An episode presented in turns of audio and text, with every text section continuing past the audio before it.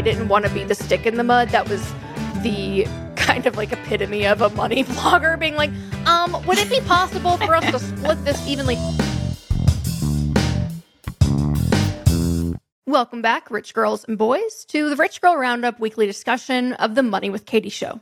I'm your host, Katie Gatti Tassan, and every Monday morning, we're going to dig into an interesting money discussion. But before we do, here's a quick message from our sponsors.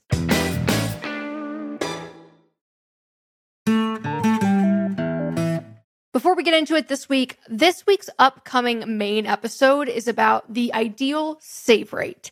And it's definitely one of my nerdier expeditions in the sense that we are trying to figure out what the optimal amount of money to save is, where you're probably going to regret falling short versus where you're going to regret doing too much. Because, yes, contrary to fire popular belief, it is possible to save too much. Okay, on to the roundup. Henah, how you doing? I'm good. How are you? I'm good. I was looking at some data this morning for our newsletter audience and trying to figure out interesting ways to make that content better. So that's kind of been on my radar today. What about you? Um, I've been unpacking, but I know that you're also moving, so we've been trying to get ahead on content, and so we're just struggling. What, like five or six episodes right now? Yes, I really can't keep it all straight, but we're trying to make sure they're all still really good and high quality. So hopefully nobody notices a difference. um, I could share this week's question, which lit a fire in me. I'm very excited to talk about it. This week's question came from Taylor M. What is the socially acceptable approach for splitting costs with friends? Think meals and nights out, weekend getaways. Are we just doing even splits or is everyone paying for their own share? I generally prefer to pay my own portion of things rather than one person paying, and we all equally split cost to Venmo back and forth, regardless of the actual expense breakdown. But it seems that that is falling out of fashion. I tend to not order drinks or desserts when dining out, so I do always feel like I'm overpaying. Should I be more proactive when the bills come, or do I need to just get over it and plan for always overpaying in group settings, like a group outing tax, which is such a clever name? And then she closes the question by saying, most of the time, of course, the time spent with friends is worth the extra money, but it can add up and start to affect things I say yes to. Do I just need a mindset shift? So I feel like this is the spiciest question because I have been in this exact situation so many times. I imagine you have too because you're smiling.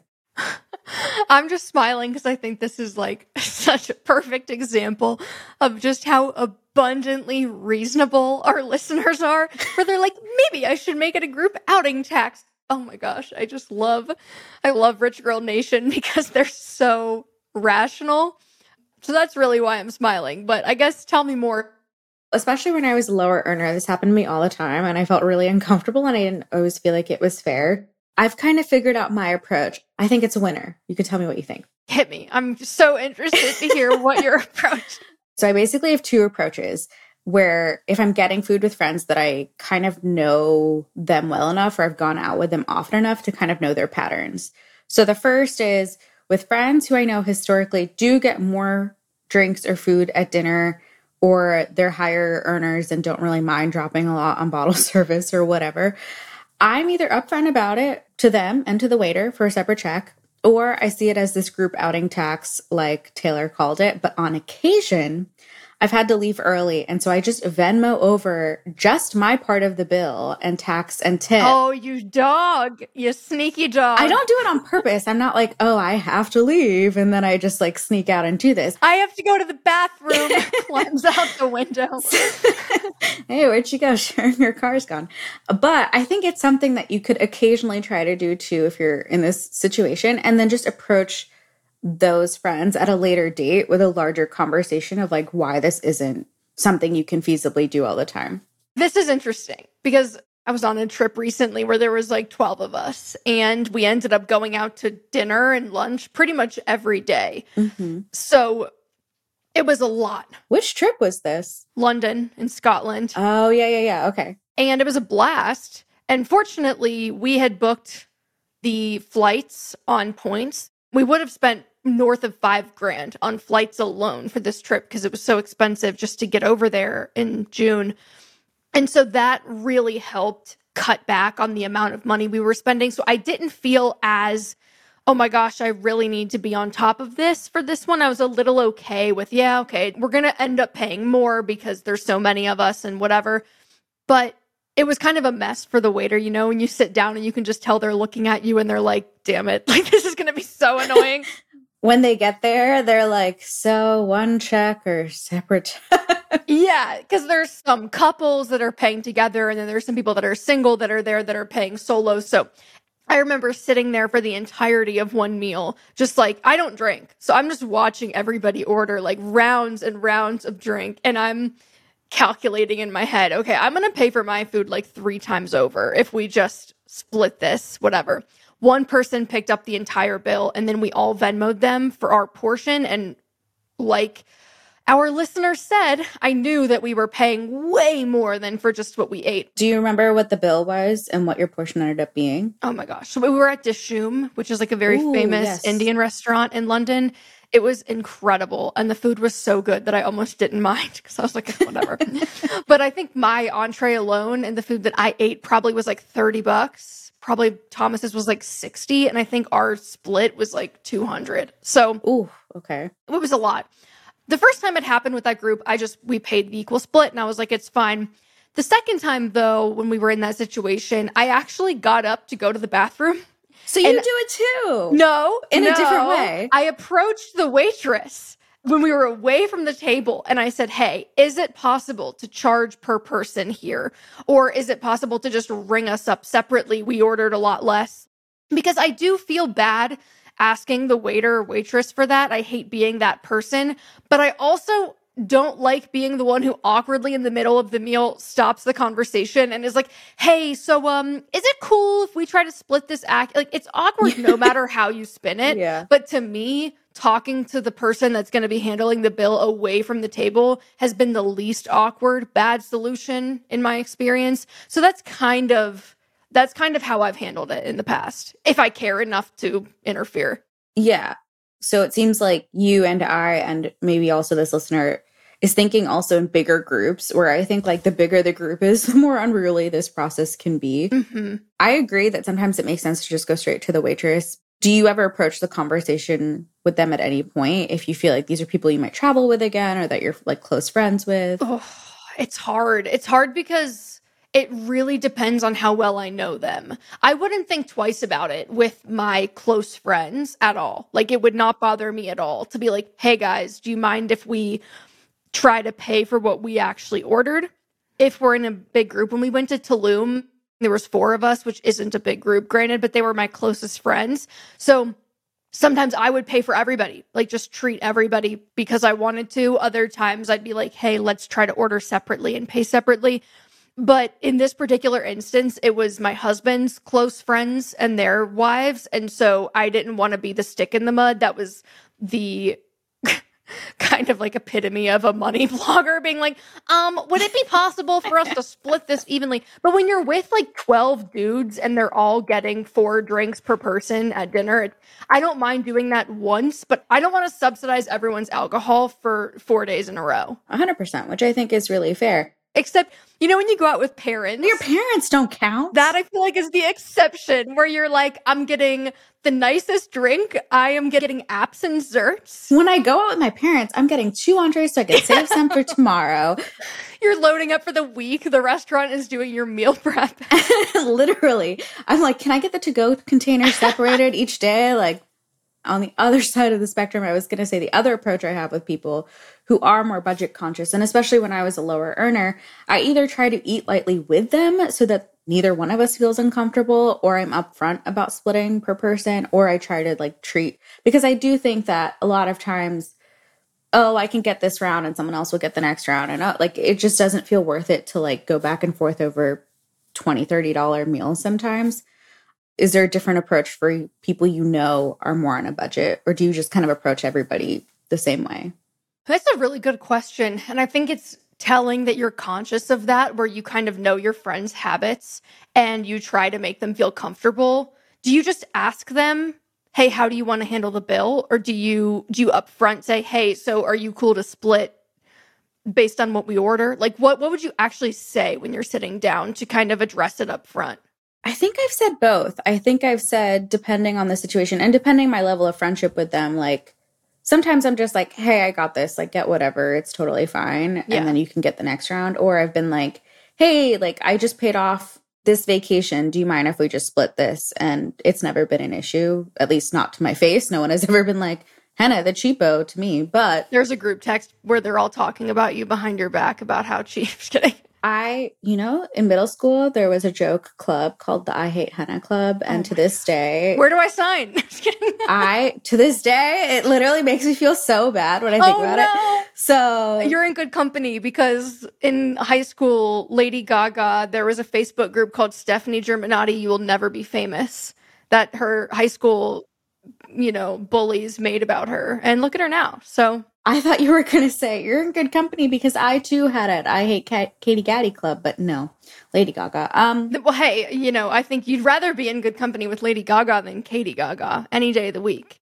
true, but there is an existing I Hate Katie Club because we get all the emails and I have to That's read them. true. yeah, our, our newsletter inbox. I do want to say that as I have earned more money, I actually really like paying for my friends when we do things mm-hmm. within reason. I think where that trip was different and where I treat travel differently is the size of the group, where like I'm probably not going to be interested in picking up the tab for 12 people in the same way that I would for two. And to that point, everyone on that trip, as far as I know, makes pretty good money. So there were actually instances where one person was paying for the meal and then that was kind of it. They wouldn't ask for anyone to pay them back. That actually happened a few times. That was a weird situation. I'm not in those positions very often, but it was just the frequency, I think. And, and it was interesting to me that there were actually instances where someone was like, I got this one. And I was like, really? Okay, cool. That's like 500 bucks, but whatever. I have a clarifying question.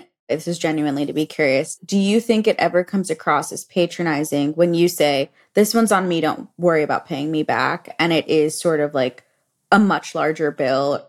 It's not someone's birthday. It's not something where you're like, Well, I coordinated this trip to Tulum, so I'm going to cover everybody. But if you were just out, do you think someone else would be like, Oh, she makes the big buck, so she's going to cover us all? I don't think it comes across. I mean, you'd have to ask them if they've ever felt All that right, way. just send me the emails of those 12 people. I've never gotten the sense that anyone feels that way, probably because it's not all the time. But I think it's just the fact that, like, to me, there is something about friendship that's about sharing a burden to the extent that you can bear it. Mhm. So, like, it's a l- much smaller burden for me in some instances to pay for a lunch out or a dinner out, especially if I'm the one asking them to go, than for a friend that's maybe between jobs or is in school right now or whatever the circumstances. And so I have no doubt that eventually when the tables are turned and I'm the one that's between jobs or if I decide to go back to school, I always tell Thomas I'm going to go to law school and become a lawyer and he's like, "Please don't." But if the tables were turned and they were the one that had the study income and I wasn't, that like they would cover me and it wouldn't be a thing. I definitely can see what you're saying. I could see how it could come across that way, but I've I've never gotten the sense that anyone feels patronized. yeah my very best friend she was someone who made a lot more money before i did and then she would treat me and then when covid hit and she lost all her income i would treat her like Oh, that's nice. it is just very much like we're not holding each other's receipts and being like this is how much you owe me later yeah, you're not running a tab. Exactly. You're not like counting behind the scenes. i think actually farnoosh maybe has talked about this where it's like everybody comes together for breaking bread and it's like this social event but everyone is also coming with very different money mindsets so i was just curious of like do you think it will come across that way to anybody not that i think it is and for the record if anybody wants to pay for me i won't think of it that way but Well, fortunately, Henah, I have very few friends. so whenever anyone's like, "How do you deal with like having to go to all all the bachelorette parties?" I'm like, "I've never been to a bachelorette party." I'm um, like, someone invite her I don't have a problem with having to like travel for those because I just don't. I have few. I have very few close friends, and so I think people know my intentions and that it would go both ways. I think so. I just think it's worth a conversation because our listeners probably run the gamut of like how they feel about money and being treated. Oh, and by the way, my attitude has certainly shifted. First of all, I used to just never go out to eat because I didn't want to spend the money on it. What'd you do? You would steal lunch from like leftover Southwest meetings or Oh yeah. But I would have coworkers, right, that would like go out to lunch multiple times a week. And I would either bring my food in a Tupperware and like eat my packed lunch with them at the table, or I would just not go because I was like so laser focused on saving money. So I definitely think that it's almost impossible to have this conversation in a vacuum without that broader context of just where are you on your financial journey and how often is this coming up. But I do think that it the part about it adds up is very very valid and that's where I think the point that can maybe be made if you're still trying to have some fun but you are in more of a I'll call it like a grind phase with money where you're not feeling like you can spend as freely the thing to emphasize to people, I think, is that my restaurant budget is this and it doesn't go as far if I'm having to evenly split. Like I'm going to that's going to translate to fewer outings every month and I really want to be there with you guys, but I can't afford to split everything equally. So I've definitely been in, in those shoes for more time than I haven't been in those shoes, I would say. And it's only been in the last year or two that I felt comfortable being like, no, it's okay. Like, I actually don't go out to eat that much. I don't do things like that very often. So when I do, I feel comfortable either treating or kind of going along with the equal split thing just to not ruffle feathers. Well, that actually relates, I think, well to my final point, which is we also default as going out to eat as a way to socialize. And I don't mm. think that we mm. have to do that. Like, I think there are lower cost or cheaper alternatives that have just as much bonding time. And if food is like a thing that really excites you, I mean, I think you could do a potluck or you could make dinner together in your home or you could just go for a walk. If you're seeing your friends on a very normal cadence, like that will free up your budget to go bigger at the next outing. You know what I mean? For sure. Frequency is kind of, I think, the key here, aside from income and goals, is just how often are we talking?